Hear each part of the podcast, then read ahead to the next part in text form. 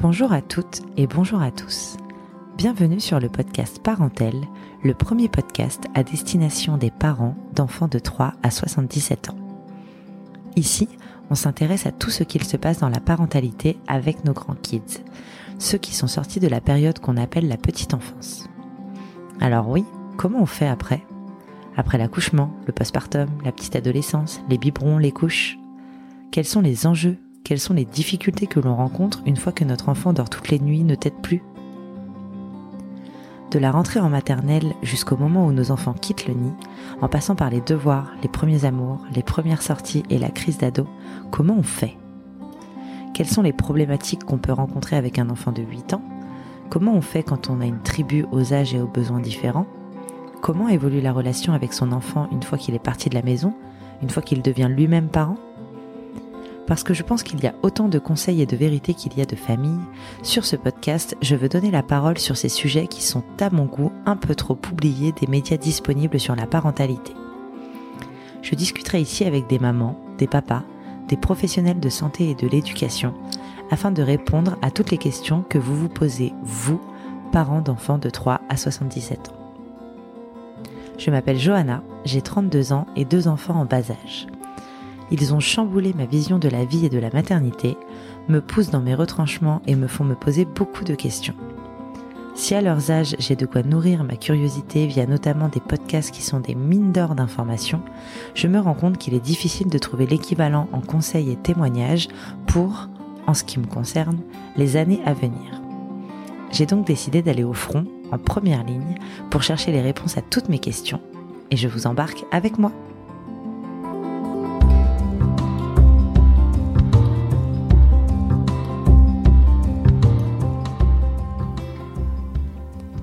Quand on devient parent, on a souvent une idée assez précise du genre d'éducation que l'on veut donner à nos enfants, des valeurs qu'on veut leur transmettre, du type de personnes qu'on aimerait les voir devenir ou non. J'imagine qu'énormément de facteurs entrent en compte, comme l'éducation qu'on a nous-mêmes reçue, notre culture, les personnes que l'on a rencontrées, ce qu'on a pu voir de l'éducation donnée à des enfants autour de nous. Mais en tant que parents, on se retrouve tous poussés dans nos retranchements et tous les enfants n'ont malheureusement pas toujours la chance de recevoir une éducation saine. Ils peuvent parfois être confrontés à des parents qui n'ont pas les clés pour offrir un environnement sécuritaire. Ils peuvent même subir dès leur plus jeune âge les conséquences de l'alcoolisme ou de la violence.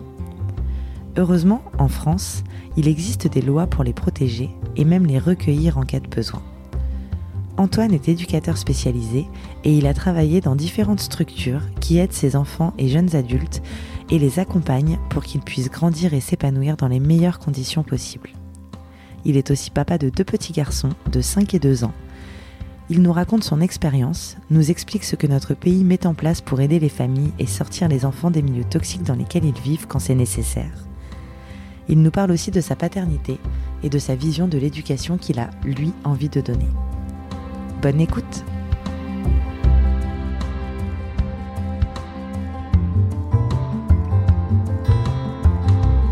C'est parti. Bonjour Antoine. Bonjour. Merci, merci d'avoir accepté mon invitation. Euh, je suis ravie d'être là avec toi pour parler de ton métier, qui est un métier très peu, peut-être trop peu connu du public, éducateur spécialisé. Euh, avant ça, est-ce que tu peux te présenter, s'il te plaît ? Alors, je m'appelle Antoine Guimaud, je suis éducateur spécialisé et père de deux enfants de cinq ans et deux ans et demi. Ok. Euh, t'as quel âge ? trente-sept ans. Ok. Ça fait combien de temps que tu fais ce métier ? Ça fait depuis deux mille six, donc ça fait seize ans. Ok. Euh, est-ce que t'as passé un diplôme pour faire ce métier ? Enfin, quelles études t'as fait ? Oui, euh, c'est une, une formation de trois ans. Dans des écoles qu'on appelle des I R T S, des instituts euh, régionaux du travail social. Voilà, c'est une formation de trois ans. Et moi, c'était à Montrouge. D'accord. Euh, est-ce que c'est une formation qui regroupe tout type... Enfin, qu'est-ce que tu peux faire une fois que tu as cette formation ?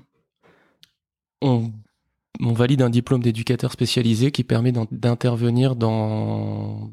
dans différents domaines, dans différents champs, que ce soit auprès des jeunes, auprès des enfants, auprès de leurs parents s'ils sont en difficulté, auprès des personnes handicapées, auprès des personnes euh, en situation de précarité, auprès des S D F, auprès des... Voilà. Donc c'est très global. Tu... C'est, c'est très large. Ouais. C'est très large. Après, ouais, il y a des champs bien spécifiques et on finit en général par se spécialiser et être... Euh, et intervenir dans un, dans un champ en particulier. Pendant le, la formation ? Non. Non, pendant la formation, c'est tout, tout général, c'est après que tu te spécialises. Pendant la formation, on est amené à faire trois stages.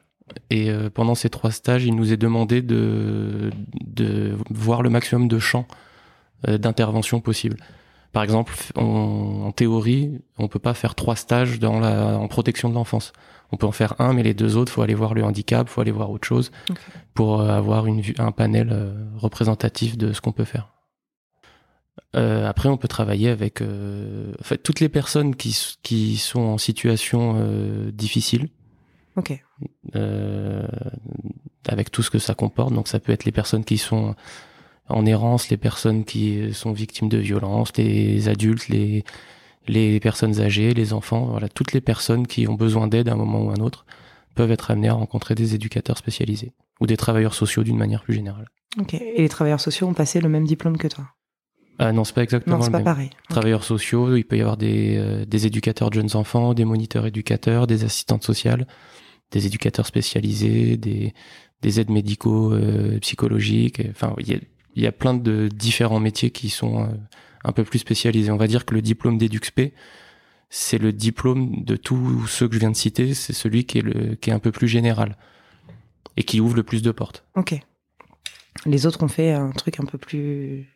Bah, par exemple, un éducateur de jeunes enfants, a priori, il, il va travailler euh, qu'avec des enfants, tandis que moi, si demain j'ai envie d'aller travailler avec euh, des personnes âgées ou euh, des adultes, peu importe, je peux. Ok. Euh, qu'est-ce qui t'a donné envie de faire ce métier ? Ce qui m'a donné envie de faire ce métier, c'est que en sortant du lycée, j'étais animateur. Donc je travaillais euh, auprès de d'enfants euh, âge primaire à peu près. Animateur centre de loisirs. Animateur en centre de loisirs en colonie euh, à Gennevilliers. Okay. Et euh, dans le même temps, je, je faisais des études de psychologie à l'université de Nanterre. Et je me suis dit que que les deux pouvaient s'allier dans en fait dans ce métier. Donc c'est pour ça que j'ai euh, j'ai candidaté, euh, enfin j'ai passé le concours pour l'école d'éducateurs et voilà, j'ai été accepté. Après c'était parti. Ok. Et euh, du coup les enfants avec qui tu travaillais à l'époque, ils avaient pas de problème particulier. Enfin c'était. Non non, c'était un centre de loisirs classique. Ouais. Il se trouve qu'il était dans un dans un quartier euh, voilà euh, qu'on appelle populaire à Gennevilliers. Donc il y avait des, des problématiques que j'arrivais à identifier et je trouvais que c'était frustrant de voilà de juste faire des euh, du foot, des ateliers, euh, des activités occupationnelles et j'avais un peu cette curiosité de connaître un peu plus leur euh, leur vie, leur parcours, euh, comment ça se passait pour eux dans leur famille et donc de vouloir les aider, sauf que bah c'était pas ma place à ce moment-là puisque j'étais animateur. Donc c'est ce qui m'a donné envie de de voir quel métier pourrait me permettre ça. Ok, ok, je vois. Il euh, y a des personnes qui disent que le gros de l'éducation se passe avant trois ans ou avant six ans. Il y a même un livre de Dodson, je crois, qui s'appelle « Tout se joue avant six ans ». Est-ce que toi, avec ton expérience, euh, t'es d'accord avec ça ? Bah, y, y, y a quelque chose qui est vrai, c'est que les enfants, on leur donne des, euh, des repères fondamentaux dans les premières années. Dans les, quand ils sont nourrissons ou quand ils, quand ils sont euh, bébés et très jeunes par la suite. Après, dire que tout se joue, tout se joue, il y a un côté définitif, il y a un côté... Enfin, euh, c'est, c'est un peu trop se mettre la pression, c'est un, ça fait un peu trop formule sensationnelle de dire que tout se joue avant trois ans ou avant six ans parce que, parce que c'est pas vrai. Mais... Y, il y a pas mal de choses qui qui sont euh, qui sont établies à cet âge-là, à ces âges-là, euh, le rapport à, le rapport à la loi, le, plein de choses qui qui vont être qui vont constituer la personnalité plus tard de de l'enfant, de l'adolescent, de l'adulte que qu'on va devenir, enfin que que le jeune va devenir. Donc sans mettre de aucune pression que ce soit, euh, toi tu retrouves dans les jeunes que tu peux aider aujourd'hui des manquements un petit peu qui sont peut-être arrivés pendant ces premières années ? Oui. Ouais. Des manquements, oui.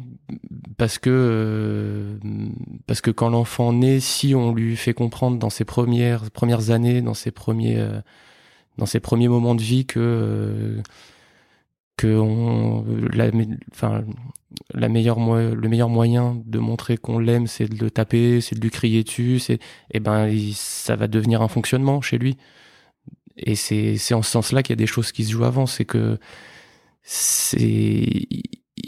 Il faut transmettre à l'enfant tout de suite un, un fonctionnement qu'on considère en tant que parent, puisque chacun, a, chacun voit, voit l'éducation comme il l'entend, mais qu'on considère être sécurisant, contenant, et cetera. Si, euh, si on envoie un, un mauvais message, on crée, euh, on crée quelque chose de fou dans la tête de l'enfant dès le départ. Et l'enfant va reproduire par la suite ce qu'il a connu. Donc s'il se faisait taper quand il était petit, ben parce que parce que son père ou sa mère lui disait bah oui mais c'est parce que je t'aime, c'est parce que eh ben c'est ce qu'il va reproduire plus tard en faisant très schématique, c'est c'est ce qu'il peut reproduire plus tard. Ok. Est-ce que tu peux nous parler de... Parce que je sais que tu as travaillé dans différentes structures. Mmh. Est-ce que tu peux nous parler, euh, nous faire un petit résumé de des, des structures justement, de comment t'intervenais dans ces structures et, euh, et, et ce que tu fais aujourd'hui? Alors, euh, j'ai commencé euh, dans une MEX. Donc une MEX, c'est une maison d'enfants à caractère social. Un foyer, comme on dit un peu plus communément. Et j'y ai travaillé pendant neuf ans. Euh, c'était euh, donc une MEX qui accueillait des enfants qui allaient de euh, quatre à quatorze ans en théorie, mais euh, bon des fois ça, ça c'était plus quinze ans ou seize ans, euh, voilà, qui étaient répartis par unité de vie. Euh, ch- chaque unité avait son équipe d'éducateurs, son chef de service, euh, et cetera. Euh, l'idée dans ce pour c- ces enfants était placée suite à des décisions d'un juge, d'un juge des enfants qui euh, qui prend la décision dans le but de protéger un enfant de son univers familial parce qu'il est toxique, parce qu'il est violent, parce qu'il est... Euh, enfin, tout, pour tout un tas de raisons. Euh, le juge décide de les placer. Donc, euh, ils atterrissent euh, ils atterrissent en foyer. C'est, c'est évidemment pas leur décision. La plupart du temps, les parents sont contre la décision.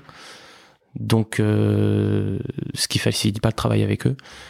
Mais voilà, le but... Euh, Quand on travaille en MEX, c'est de c'est d'accueillir les enfants et de leur proposer un, un univers, un environnement euh, euh, apaisé, sécurisant, contenant et qui qui sera de nature à leur euh, leur proposer un, un cadre pour qu'ils puissent s'épanouir autant émotionnellement qu'affectivement et voilà, enfin leur proposer leur proposer des bonnes conditions pour grandir, sachant que euh, l'idée d'un placement, c'est de faire en sorte que le jeune retourne dans sa famille le plus vite possible.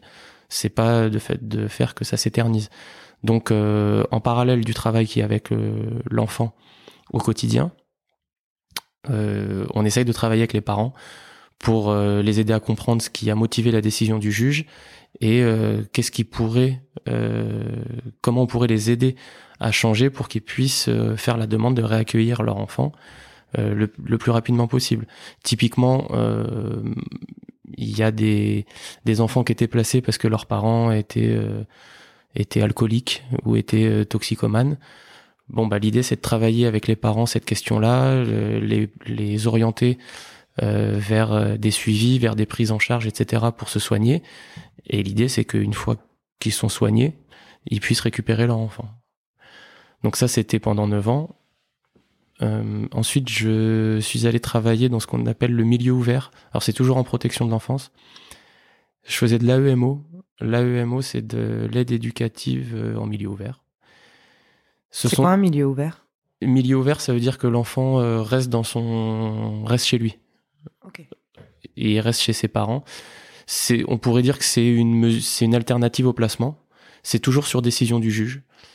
C'est un ju- le juge des enfants qui décide que euh, dans telle famille, il y a besoin de, de mettre un éducateur, pour dire les choses rapidement. Un éducateur qui va être amené à travailler beaucoup avec le jeune, parce que l'A E M O, ça peut, être, ça peut concerner des enfants de zéro à dix-huit ans, euh, donc qui va travailler beaucoup avec le jeune, mais qui va travailler aussi avec les parents. Euh, donc c'est des rendez-vous, c'est euh, on voit le jeune à intervalles réguliers, on voit les parents, on voit le jeune avec les parents, sans les parents, on voit les parents seuls, et cetera. Et euh, c'est des mesures qui peuvent durer six mois, un an, deux ans. C'est le juge qui décide.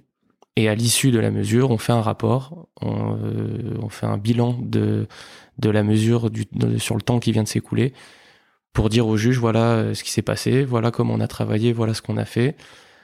Voilà où en était les, la famille au début de la mesure, voilà où elle en est maintenant. Et à la fin, on, donne un, on, on nous demande de donner un avis sur, euh, ben, soit il faut renouveler la mesure parce qu'ils ont encore besoin de, d'aide, ils ont encore besoin de soutien, soit il, la situation est, est problématique, voire grave, voire dangereuse, et euh, auquel cas on demande un placement. Soit on dit c'est bon, et, ça va beaucoup mieux, et ils sont tous mis au travail. Et les, les conditions euh, pour l'enfant sont beaucoup plus apaisées, donc il euh, n'y a plus besoin de mesures éducatives. Tu disais qu'à chaque fois, c'est des décisions de juge, donc que les parents et les enfants ne sont pas toujours euh, en accord avec. Mm-hmm. Comment est-ce que ces familles se sont retrouvées devant le juge ?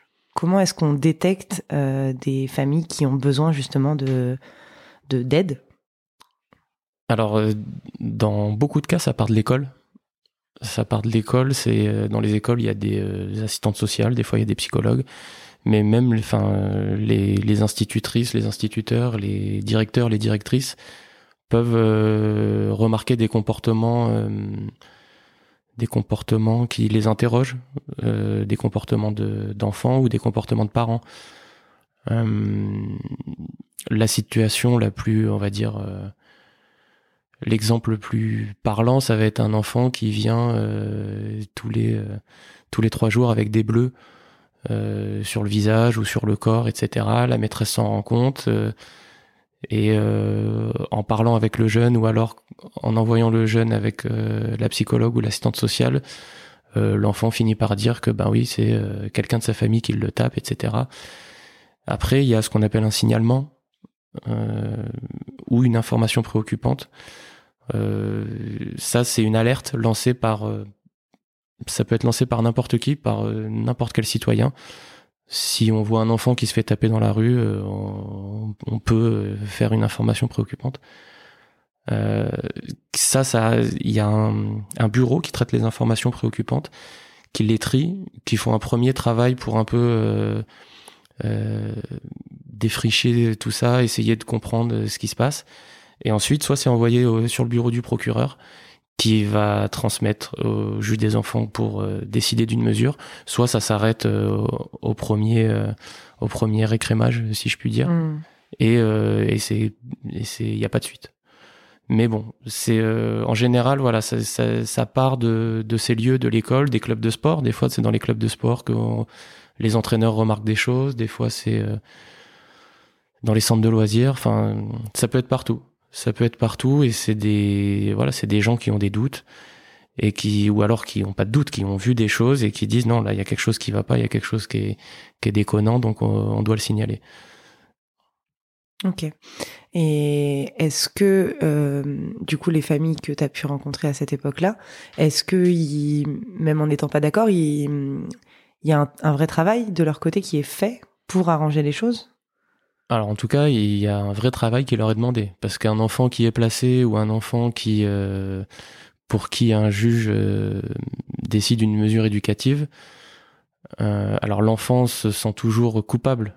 Euh, parce que ben c'est lui qui va euh, avoir un éducateur ou c'est lui qui est retiré de la famille, mais en fin de compte c'est une mesure de protection et euh, ceux qui sont euh, qui devraient le plus se sentir coupables, c'est les parents, parce que si on place un enfant, si on on décide d'une mesure d'A E M O pour un enfant, c'est que les les conditions pour lui garantir une éducation euh, euh, saine, apaisée, euh, enfin voilà, ne sont pas réunis. En tout cas, que le juge estime que ces, ces, euh, ces conditions ne sont pas réunies. Et puis c'est pour le protéger et pas pour le punir, même Absolument. Si lui, il le voit peut-être pas forcément comme ça. C'est, c'est, bah, typiquement, en A E M O, c'est le, une des premières choses qu'on essaye de leur faire comprendre. Parce que les parents, euh, soit sont complètement contre, et alors là, c'est compliqué, mais bon, il y a quand même un juge derrière, donc ils finissent par travailler avec nous. Mais surtout, ils estiment que... Euh, que c'est l'enfant qui est fautif, parce que c'est l'enfant qui, est, qui fait n'importe quoi à l'école, qui sèche tout le temps, qui est violent à la maison, et cetera. Et voilà, l'idée, c'est de leur faire comprendre que euh, on va travailler avec eux à comprendre pourquoi l'enfant se comporte comme ça. Qu'est-ce qui fait dans, dans ce que vous lui proposez au quotidien comme éducation, dans votre fonctionnement, qu'est-ce qui fait que le jeune en vient à aller agresser d'autres dans la rue, à, à sécher tout le temps, à décrocher scolairement, et cetera. Donc le but, c'est, c'est véritablement de travailler avec les parents, avec les familles, euh, pour les remobiliser ou pour leur faire comprendre que, que non, il faut pas faire comme ça, il faut faire autrement. Euh, voilà, mais mais on n'est pas là pour leur dire euh, la formule n'est pas bonne quand je dis il faut. Et on n'est pas là pour leur dire faut faire ci, faut faire ça. Mmh. On est là pour s'interroger avec eux. Bah tiens, euh, est-ce que vous pensez que ça c'est une bonne idée, et cetera. Et comment on pourrait faire autrement ? C'est un peu un coaching d'éducation, quoi. Je sais pas si c'est un coaching, mais c'est un peu. Euh, l'idée c'est de réfléchir avec eux. C'est c'est vraiment de réfléchir avec eux. Euh, coaching, je sais pas, parce que ça voudrait dire qu'on se place au-dessus et qu'ils doivent appliquer les méthodes qu'on leur donne. C'est pas vraiment ça, c'est, c'est vraiment euh, si ça, en fait l'idée c'est que ça vienne d'eux au maximum, que ce soit les jeunes ou les parents. C'est, il y a des trucs à changer. Euh, déjà, est-ce que vous comprenez pourquoi vous êtes là et pourquoi nous on est là ? Est-ce que vous comprenez ce qu'il faut changer ? Est-ce que vous comprenez pourquoi il faut le changer ? Et si toutes ces étapes-là sont respectées, ils donneront du sens au changement qui va s'opérer et donc ça viendra d'eux, ça aura du sens et ils l'investiront beaucoup plus.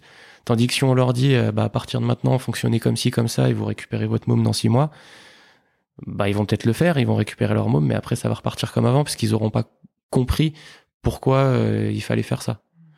Donc l'idée, c'est vraiment de réfléchir avec eux. Est-ce qu'à l'époque du foyer, tu avais des enfants qui ne quittaient pas le foyer, qui ne retournaient jamais chez leurs parents ? Oui.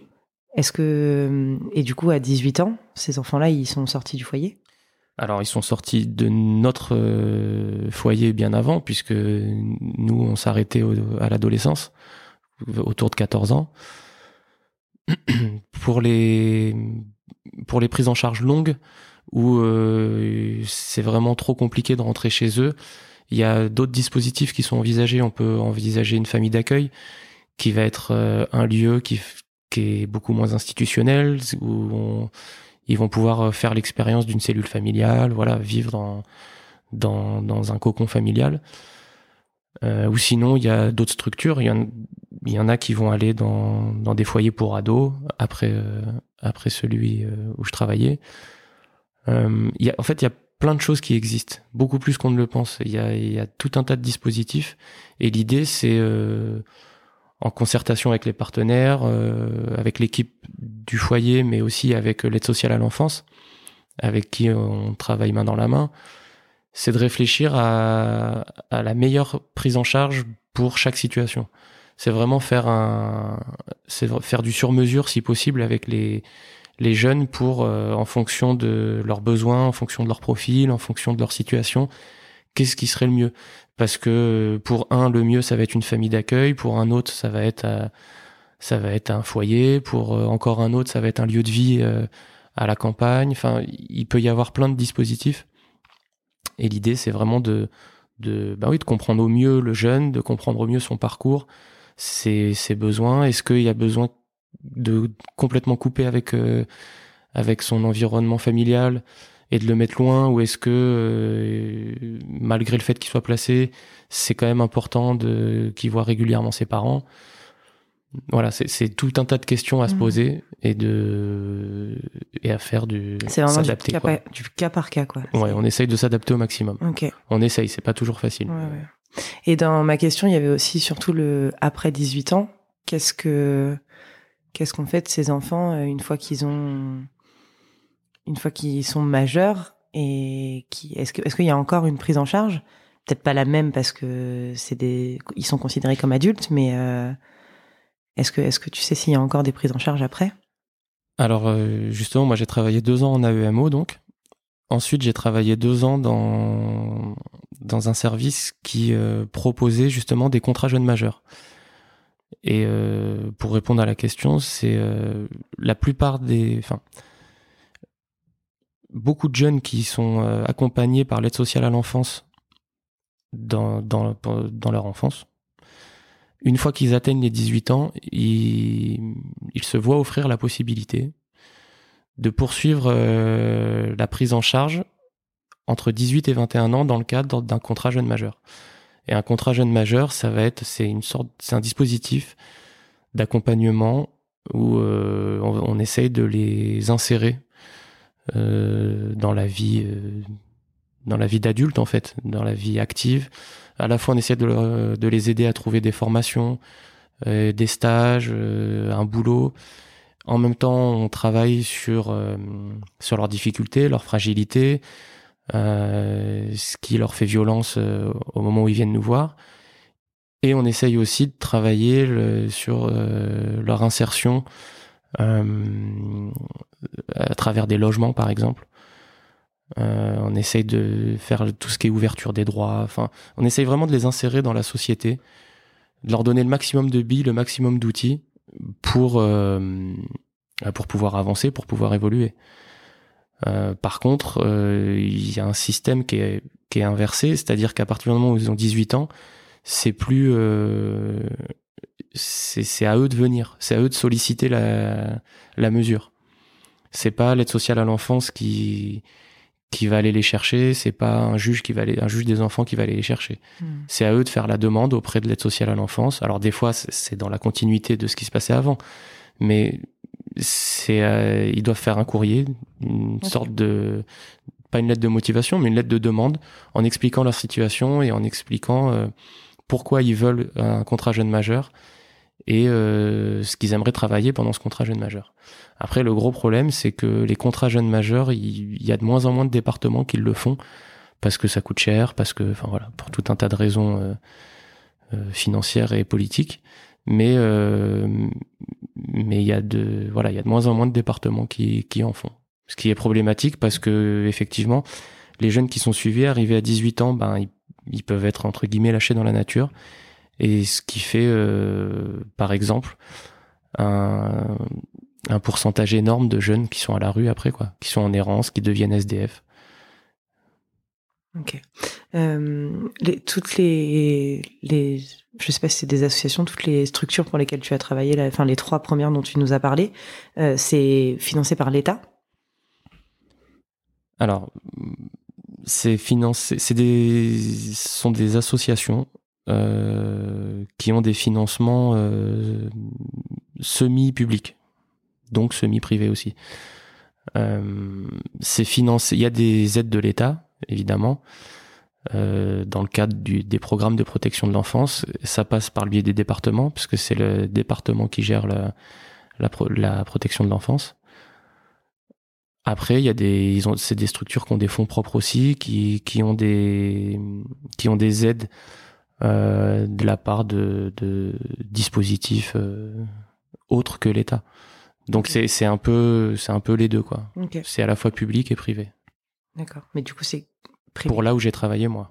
Ok. Mais privé qui c'est qui dans le privé? C'est des dons.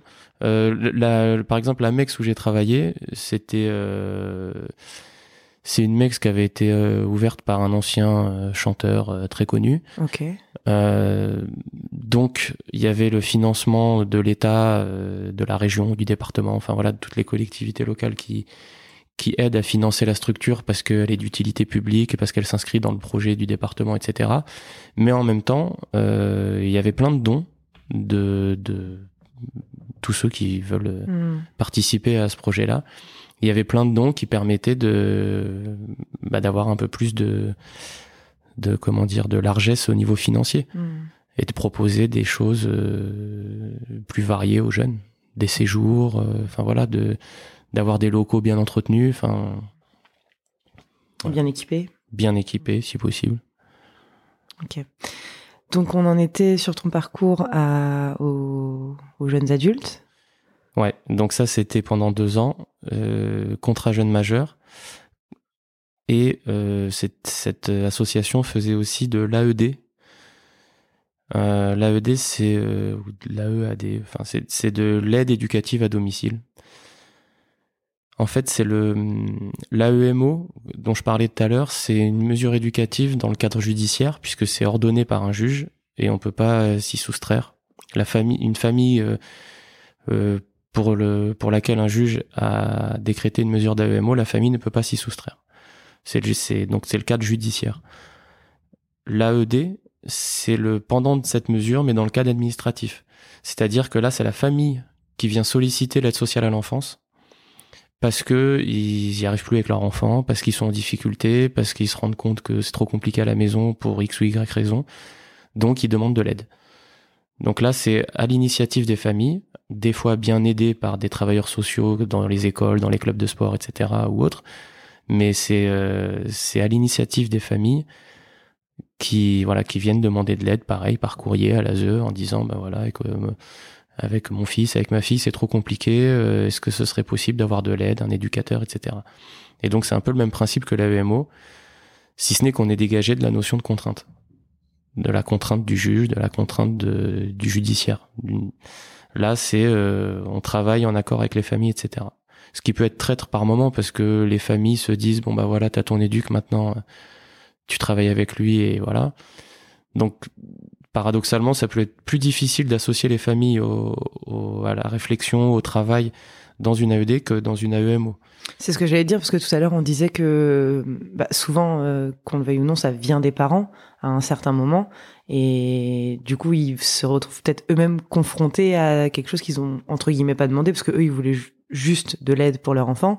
Mais quand on vient leur dire, oui, mais du coup, il y a un travail à faire de votre côté aussi, ça peut être encore même plus compliqué que, que quand c'est un juge, quoi. Qui, tout à fait. Qui, le juge, il a quand même une, une, une autorité qu'on ne peut pas trop contredire, alors que quand c'est quand ça vient de ta propre initiative, euh, je pense que les parents ils s'attendent pas à ce que ce que t'arrives en leur disant oui, mais c'est aussi un petit peu vous qui êtes concernés par ce par ce, cette situation. Eh ben absolument, absolument. Ils, je, encore une fois, ils voilà, ils disent euh, quand la quand la mesure débute et qu'on les rencontre pour la première fois, et les les phrases souvent c'est euh, faut que vous aidiez notre enfant, euh, on vous fait confiance, vous allez, euh, faut que vous travailliez avec lui, et cetera. Et nous, on leur dit dès le début, oui, mais on va travailler avec vous aussi, parce que parce que travailler avec l'enfant uniquement, ça sert à rien si on travaille pas avec le avec la famille qui est autour. Donc euh, donc c'est vrai que des fois, ils tombent un peu de haut, ils s'attendaient pas à ça, et et ça peut être compliqué. Ça peut être compliqué parce que eux partent du principe qu'ils ont rien à se reprocher et que si leur enfant déconne, bah c'est la faute de l'enfant, quoi. Mmh. Est-ce que le fait que ce soit eux qui soient à l'initiative, ça peut leur permettre de faire machine, à... machine arrière, ou une fois qu'ils sont dans le, une fois qu'ils ont fait la demande et qu'ils sont dans le système, euh... c'est aussi strict entre guillemets que si c'était un juge qui qui l'avait qui avait pris cette décision ? Non non, ils peuvent tout à fait faire machine ils arrière. Peuvent faire machine arrière. C'est là, pour le coup, c'est eux qui demandent. C'est... Alors nous, on essaye de border au maximum euh, le truc, de, voilà, de, de leur dire voilà, comment ça va se passer. On va vous voir à, à intervalles réguliers, tous les euh, temps de temps. Pareil pour votre enfant, on va le voir à l'extérieur. Enfin bon, bref, on, on va faire des visites à domicile. Euh, on va faire plein de trucs. C'est vrai que des fois, il y a des parents qui, au bout de, au bout de deux mois, ça les saoule et ils donnent plus de nouvelles. Idem pour les jeunes, ça les saoule, ils donnent plus de nouvelles. Et après, là, c'est, euh, aux, c'est aux éducateurs de dire, ben, cette situation était vraiment problématique, donc euh, il faut que ça bascule en A E M O, en judiciaire, auquel cas, ben, on alerte le juge, on fait, un, on fait un rapport, on écrit et on alerte le juge. Ou soit on se dit, ben, euh, ils vont, enfin, ils vont se débrouiller, quoi. Ils vont se débrouiller parce que finalement, certes, il y avait des choses qui étaient un peu déconnantes, certes, c'était pas l'idéal, mais bon, ça, ça tenait, finalement. Mmh. Donc, tu peux, il peut y avoir des, des cas qui soient refusés, enfin, à qui on refuse de l'aide, c'est possible, ça aussi ? Parce que eux, ils estiment qu'il y a un problème et vous, en tant qu'éducateur, vous estimez que non, ça roule, ça peut arriver ? Bah, ça, ça se passe dans, dans l'évaluation au moment où la demande est, est formulée. Okay. L'idée, c'est de rencontrer les parents. Ils ont un rendez-vous, euh, en général, à l'aide sociale à l'enfance. Et il y a un rendez-vous pour qu'ils développent un peu ce qui est, ce qu'ils ont écrit dans leur, dans leur lettre, par exemple. C'est pas, euh, à chaque lettre, il n'y a pas une mesure qui démarre. L'idée, c'est de comprendre avec eux, bah, tiens, qu'est-ce mmh, qui fait que vous nous sollicitez, okay. euh, qu'est-ce que vous identifiez, et cetera. Et si euh, effectivement on se rend compte que bah ouais, là ils ont quand même vraiment l'air démunis, ou alors ça a l'air très compliqué, ou alors ouais, c'est chaud, bon bah il euh, y a une mesure qui démarre. Mmh. Si euh, à l'issue de ces premiers, des fois il y a des parents qui ont entre guillemets juste besoin d'être entendus une ou deux fois, et après euh, voilà, ça leur a fait du bien de, de vider leur sac, et puis c'est tout. Et puis euh, j'imagine que pendant ces entretiens il y a toujours euh, des conseils, des, enfin ils sont en, ils sont en entretien avec un éducateur. Donc même s'il n'y a pas de, de problème entre guillemets qui qui qui nécessite l'intervention, euh, c'est un échange entre un éducateur et un parent qui se sent un peu démuni. Donc ça peut aussi donner des des conseils, des petites clés euh, qui vont lui faire du bien. Il, ouais. il a pu parler, il a été entendu, il a eu une réponse derrière, et ça peut déjà euh, mmh. désamorcer un certain. Ok, je vois. Tout à fait. Et donc ça, c'était dans quand toi tu t'occupais des jeunes adultes, ouais. il y avait ça à côté. Tu t'en occupais aussi, tu travaillais aussi. Oui, oui, oui. C'était un service qui euh, qui faisait donc de l'A E D avec des quinze dix-huit ans et des contrats jeunes majeurs, jeune majeur. Donc avec des dix-huit vingt et un ans. On faisait les deux. Ok. Dans ce service-là. Et ça, tu as arrêté en. Et ça, j'ai arrêté en deux mille dix-neuf. Ah oui, ok. Euh, et depuis deux mille dix-neuf, je ne suis plus en protection de l'enfance.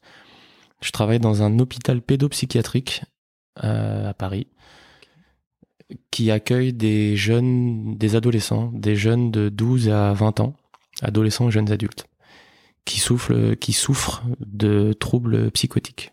Qu'est-ce que c'est ? Pour la plupart. Alors, euh, je suis pas euh, psychiatre, mais euh, non, mais je dirais que la psychose, c'est euh, c'est toutes les pathologies qui altèrent la perception de la réalité. Donc, ce sont des jeunes qui peuvent avoir des hallucinations auditives, euh, visuelles, qui vont euh, qui vont délirer.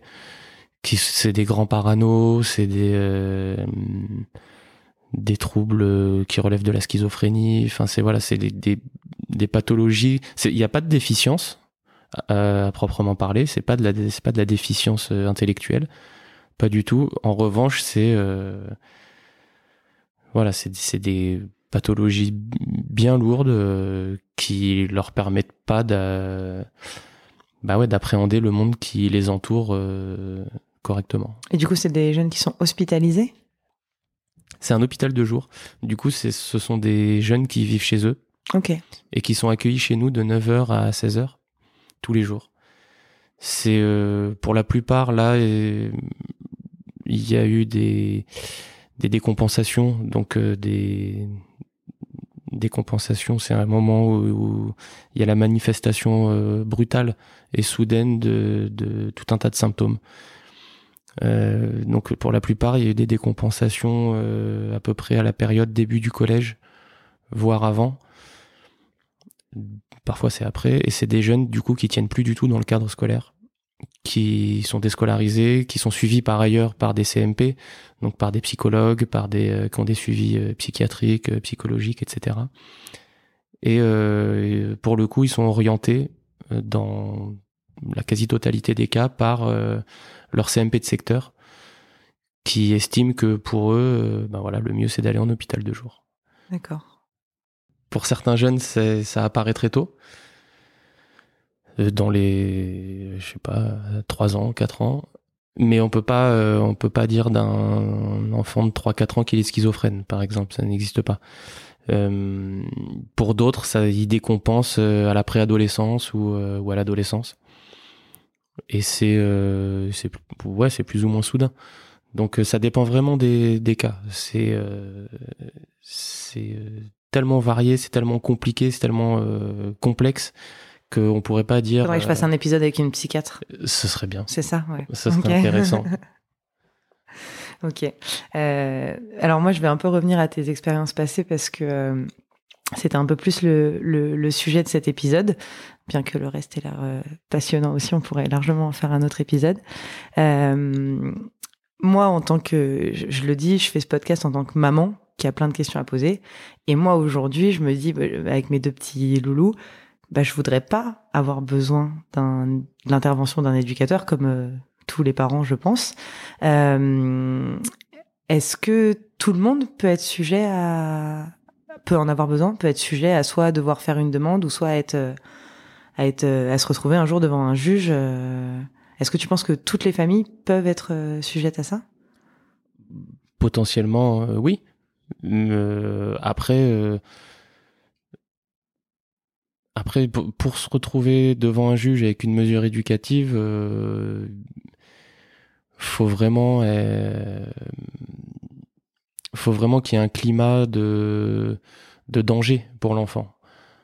Euh, ce qui exclut quand même pas mal de familles, a priori. Euh, après, euh, avoir recours à un éducateur ponctuellement, euh, quand on le choisit, je sais pas, déshonorant. Il y a, il y a mmh. des fois, on a mmh. du mal avec son adolescent, on a du mal avec son enfant, et ben pourquoi pas demander de l'aide ponctuellement. Quand c'est imposé, bon bah c'est quand c'est imposé encore une fois, c'est que c'est qu'il y a un juge qui a repéré une notion de danger pour l'enfant. Là, c'est ça pose d'autres questions. C'est qu'il y a vraiment un, un climat, un contexte euh, toxique pour le jeune. Enfin, euh, ouais, il y a quelque chose qui est, qui va pas. Et tu disais que les, tout à l'heure, tu disais que les parents n'étaient souvent pas d'accord avec cette décision, c'est-à-dire que les parents ne se rendent pas compte du danger qu'il y a chez eux pour leur enfant.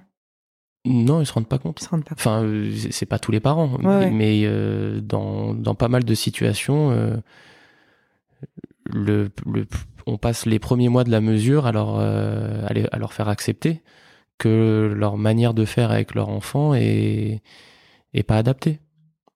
Donc euh, donc oui, ça c'est déjà une étape qui est assez compliquée et qui qui peut être longue. Euh, c'est d'essayer de voilà de faire comprendre aux parents. Euh, pourquoi il y a une mesure. Mmh, d'accord. Euh, est-ce que les, les problèmes que rencontrent les jeunes que t'as pu, enfin, chez qui tu as pu intervenir, ils sont généralement liés entre eux euh, ou est-ce que c'est, c'est indépendant d'autres, enfin, attends, je vais essayer de réfléchir un peu mieux à ma question. Euh, ouais, est-ce, est-ce que c'est des problèmes qui découlent d'un autre problème. Tu vois ce que je veux dire ? Oui. Oui. euh, je crois. Euh, en fait, le, le, la famille, donc le, on va prendre un schéma classique, euh, un couple parental avec un ou des enfants, euh, on, on peut le considérer comme un système. C'est, s'il y a un, un problème à un endroit de ce système, vu que tous les membres d'une famille sont interdépendants, euh, s'il y a un problème chez un membre, chez, dans une partie du système, il va y avoir des répercussions euh, chez, dans, dans les autres parties de ce système. Euh, par exemple, euh, si euh, un mari qui est violent avec sa femme, ça va avoir des répercussions sur les enfants, quand bien même il ne serait pas violent avec les enfants. Donc, euh, voir des enfants qui voient euh, leur père taper leur mère, ben euh, ça va, euh, mmh. ça va créer des choses compliquées. Donc, euh, donc oui, c'est, c'est les problèmes finalement, euh, les difficultés, les fragilités, les, euh, tout ce qu'on veut. Pour des personnes qui vivent ensemble sous le même toit et surtout quand il y a des personnes qui sont censées euh, apporter à, à d'autres, en l'occurrence des parents envers leurs enfants, eh ben, une éducation, de la sécurité, que ce soit affective, que ce soit de la sécurité physique, enfin, tout ça, s'il y a quelque chose qui, qui va pas, qui est, qui est défaillant à un endroit, ça va avoir des répercussions à un autre endroit mmh. de ce système. Ok. Et pour cet exemple-là, est-ce que c'est, est-ce que ça se règle, ce problème? Parce que, enfin, un, un mari qui bat sa femme, on, on peut régler ce problème-là? On peut, on peut, oui. oui. Enfin, on peut régler. On peut essayer d'aider euh, tous ces gens-là. Ouais, ouais, on peut okay. essayer de, surtout de protéger la, la, la personne qui est victime de violence, de protéger ses enfants, de leur donner tous les outils pour, pour se mettre à l'abri, pour ouais, se protéger, ouais. et cetera. Moi, je suis pas un spécialiste de ça, parce qu'il y a des structures spécialisées. Mmh. dans ces problématiques, mais euh, mais il y a des moyens pour accompagner ces difficultés-là. Mm. Après, est-ce que ça se règle définitivement ? Je sais pas. Est-ce que il y a un suivi après dans des dans dans les un suivi de qui ? Des bah tu, tu disais par exemple tout à l'heure euh, euh, tu, tu, tu vois le jeune, tu vois les parents plusieurs fois, et puis après tu donnes un avis, et ça peut être, euh, ok, c'est, ça va mieux, c'est bon, on peut arrêter d'intervenir. Est-ce que derrière, il y a un suivi pour être sûr que ça va mieux sur le long terme ? Alors, en fait, euh, ce, ce qui est intéressant, je dirais, avec toutes les mesures éducatives qui existent, qui sont euh, toutes les mesures éducatives qui sont à la disposition du juge, mais également toutes les mesures éducatives qui sont dans le cadre administratif, donc où c'est di- vu directement entre les parents et l'aide sociale à l'enfance, c'est qu'on peut un peu jongler entre elles pour, euh, pour accompagner au mieux les parents. Je m'explique, si, euh, on, si un, un juge, à la suite d'un, d'une information préoccupante, d'un signalement, euh, décide de mettre en place une, une A E M O pour une famille, euh, il peut par la suite, si la situation se dégrade ou si les éducateurs repèrent que c'est trop compliqué, c'est trop dangereux pour le jeune, ça peut basculer en placement. Donc d'une A E M O, on va passer à un placement qui va durer, euh, je sais pas, un an, deux ans, trois ans, peu importe. Si au bout, du, au bout de ces euh, deux, trois ans de placement, euh, le juge et les éducateurs estiment que euh, les conditions commencent à être réunies pour que le jeune rentre chez lui, mais que la situation est encore fragile, le jeune peut rentrer chez lui, donc fin de la mesure de placement, et peut décider de remettre une mesure d'A E M O pour accompagner un peu, euh, faire une sorte de sas euh, de décompression mmh. entre le, entre le placement et la famille, permettre d'accompagner le retour du jeune au domicile pendant euh, six mois, un an, afin de justement de s'assurer que les choses ont vraiment changé, et cetera. Si à l'issue de cette mesure d'A E M O, il se trouve que les choses vont encore mieux, on peut proposer aux parents de, d'aller vers une A E D. Donc là, ce serait à eux de, de solliciter pour continuer ce travail qui va décrescendo de, mmh. de éducatif, ce travail éducatif. Ou alors, le juge peut dire, bon, bah, à l'issue de cette mesure d'A E M O, on constate que effectivement, euh, les choses sont beaucoup plus apaisées, beaucoup plus calmes, beaucoup plus saines dans, dans la famille, et on arrête. Mais euh, voilà, il y a euh, l'intensité des mesures étant euh, différente à chaque fois. Il y a moyen de faire quelque chose de très euh, adapté et de très adaptable euh, au gré des situations. Ok, je vois. Mais il y a un moment où ces familles sont juste laissées. On estime que maintenant c'est ok et... Ah oui. Et, c'est... Okay. Et heureusement. Oui. Parce que si, sinon, c'est... sinon, ça voudrait dire que dès qu'on met le doigt dans l'engrenage, on n'en sort plus. Mm. Donc euh, oui, oui, il y a des familles qui ont des mesures... Euh, subi ou, ou sollicité pendant un, un an, et après il n'y a plus rien, parce que, parce que c'est des familles qui étaient très euh, très aptes à se mettre au travail de réflexion, à essayer de comprendre comment faire que les choses euh, avancent, et cetera. Donc, euh, donc oui, oui, heureusement que, que c'est pas... Euh, on commence à trois ans et c'est, c'est comme ça jusqu'à dix-huit ans. Mmh. Sinon, ce serait, euh, ce serait terrible. Oui, puis ça voudrait dire que votre métier n'a pas d'impact. Enfin, du coup... Euh... Et puis, ça voudrait dire... Euh, ça voudrait dire surtout que c'est un engrenage, un engrenage beaucoup trop long. Mmh. Euh, après, notre métier, nous, il, f- il faut relativiser. Il, on a l'impression, des fois, de servir à rien. On a l'impression que, qu'on n'arrive à rien. Euh, le métier d'éducateur, pendant longtemps, ça a été, euh, ça, ça a été présenté un peu comme le métier de l'échec ou le métier de la frustration, parce que euh, on, on voit pas de résultat tout de suite. Euh, pour faire une métaphore, euh, nous, on, on croise la route de personnes pendant un moment donné. Avec ces personnes, on va essayer de poser quelques pierres. Et l'idée, c'est que les gens qui étaient avant nous, les gens qui seront après nous, ou alors les familles elles-mêmes sans personne, puissent construire leur édifice petit à petit. Donc euh, des fois, on a l'impression de servir à rien pendant trois ans, quatre ans, où on suit le jeune. Et en fait, la pierre qu'on aura posée, elle aura été fondamentale, parce que, euh, parce que des années après, ben, on se rendra compte que c'était ce moment-là qui a été structurant, parce qu'il avait besoin de ça à ce moment-là, et cetera. Mmh. Mais mais il n'y a jamais de bénéfice immédiat. Il n'y a, y a pas de il n'y a pas de productivité dans notre métier. Nous, on fait des choses sur le long terme, et puis des fois euh, quelque chose qu'on va dire, qui on aura l'impression de parler dans le vent, eh ben, ça aura un écho chez un jeune ou chez un parent euh, vingt ans après. Ouais. dix ans après, trente ans après, j'en sais rien. Mais euh, voilà. Ok. Bon, j'avais encore plein de questions, mais ça fait déjà quarante-cinq minutes qu'on papote, donc euh, je vais passer à, à toi. Je voudrais te poser des questions à toi en tant que papa. Mmh. Euh, est-ce qu'il y a des, des, des choses que tu aurais pu faire, tu penses, en tant que papa, que tu n'as jamais fait parce que justement, euh, avec ton métier, tu as vu des, des, des, des cas, des, des situations où... Où, où tu t'es dit ça euh, jamais euh, en dehors de l'alcoolisme, battre sa femme, enfin des, des, des, tout ce qui est un petit peu normal, bon pas pour tout le monde du coup puisqu'il y a des, il y a des structures comme ça, mais euh, est-ce que toi tu penses qu'il y a des comportements que tu aurais pu avoir avec tes enfants si tu n'avais pas été éducateur, si t'avais, s'il y avait des choses que, que tu n'avais pas vues?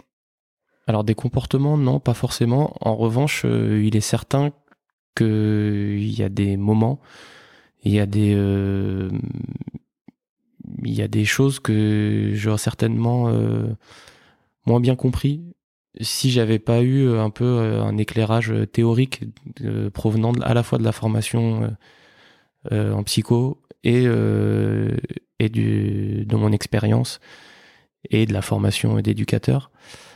Euh, c'est, c'est, il est certain qu'il y a des choses que j'aurais pas réussi euh, à comprendre ou où j'aurais pu euh, avoir une euh, un comportement ben inadapté.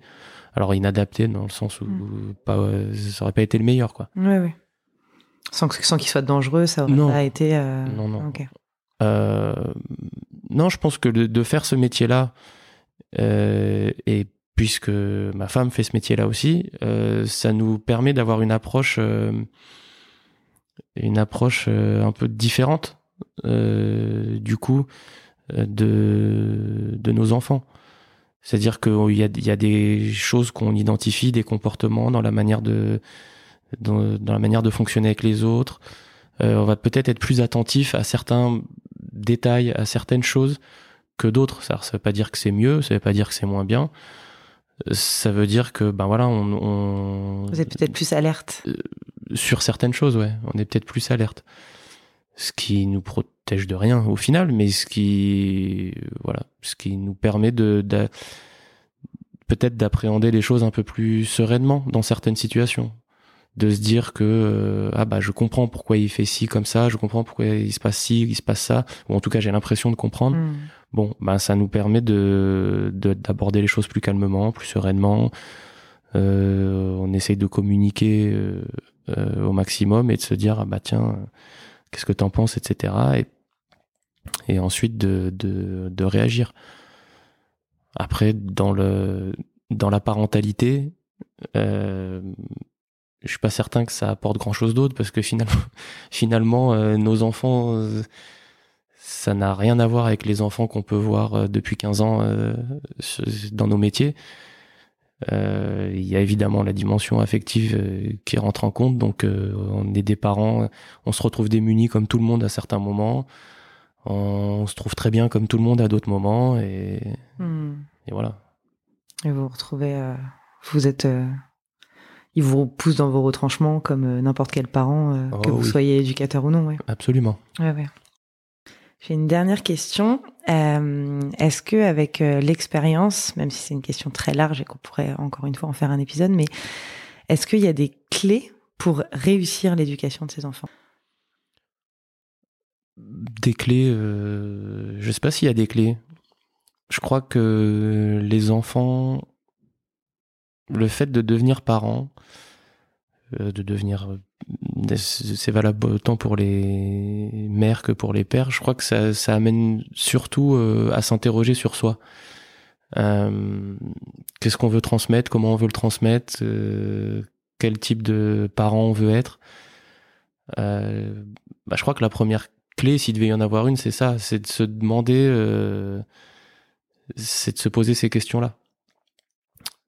Après... Euh, dans l'éducation, il n'y a pas de yaka, faucon, euh, il faut, et cetera. Non, chacun, euh, chacun, euh, chacun voit l'éducation euh, comme il a envie de la voir. Euh, moi, j'ai tendance à penser que le principal, c'est d'être aimant, c'est d'être bienveillant. Euh, la bienveillance, je sais que c'est quelque chose de très important dans notre métier, et si on n'a pas la bienveillance, ça sert à rien de faire ce métier.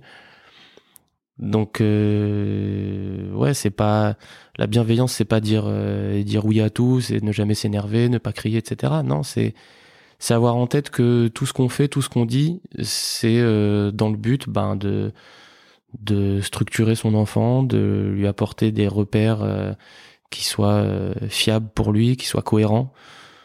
Euh, ça, ce serait une clé, ça, euh, je pense. Être, euh, avoir à l'esprit d'être euh, cohérent tout le temps. En tout cas, le plus souvent possible. Mmh. Parce que sinon, bah, on rend fou nos enfants si on n'est pas cohérent. Donc, euh, donc ouais, voilà. Moi, c'est plus des notions comme ça. Je sais pas si c'est des clés, mais c'est plus des notions de la cohérence, la bienveillance et, euh... et ouais, avoir envie de faire au mieux. Si on a déjà envie de faire au mieux, ben c'est déjà bien. c'est, c'est, c'est déjà la première étape. Ok.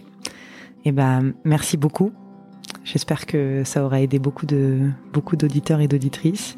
Euh, et puis euh, et puis bah à bientôt, j'espère. Eh ben, avec, à bientôt, euh... merci. Salut Antoine. Salut. C'est la fin de cet épisode. Après cette discussion, je voudrais juste rappeler que en France, la loi prévoit, je cite, « Si la santé, la sécurité ou la moralité d'un mineur non émancipé sont en danger, ou si les conditions de son éducation ou de son développement physique, affectif, intellectuel et social sont gravement compromises, des mesures d'assistance éducative peuvent être ordonnées par la justice à la requête des pères et mères conjointement, ou de l'un d'eux, de la personne ou du service à qui l'enfant a été confié ou du tuteur, du mineur lui-même ou du ministère public. » C'est l'article trois cent soixante-quinze du Code civil que vous pouvez retrouver sur le site de Légifrance. J'espère que cet épisode vous a plu. Merci de l'avoir écouté jusqu'au bout. Je remercie à nouveau Antoine de m'avoir partagé son expérience et j'espère que, comme moi, vous avez aimé en apprendre plus sur les conditions de protection de nos enfants et les aides auxquelles les parents ont le droit dans notre pays. Si vous souhaitez soutenir le podcast, abonnez-vous sur votre plateforme d'écoute et mettez-lui cinq étoiles et un commentaire sur Apple Podcast.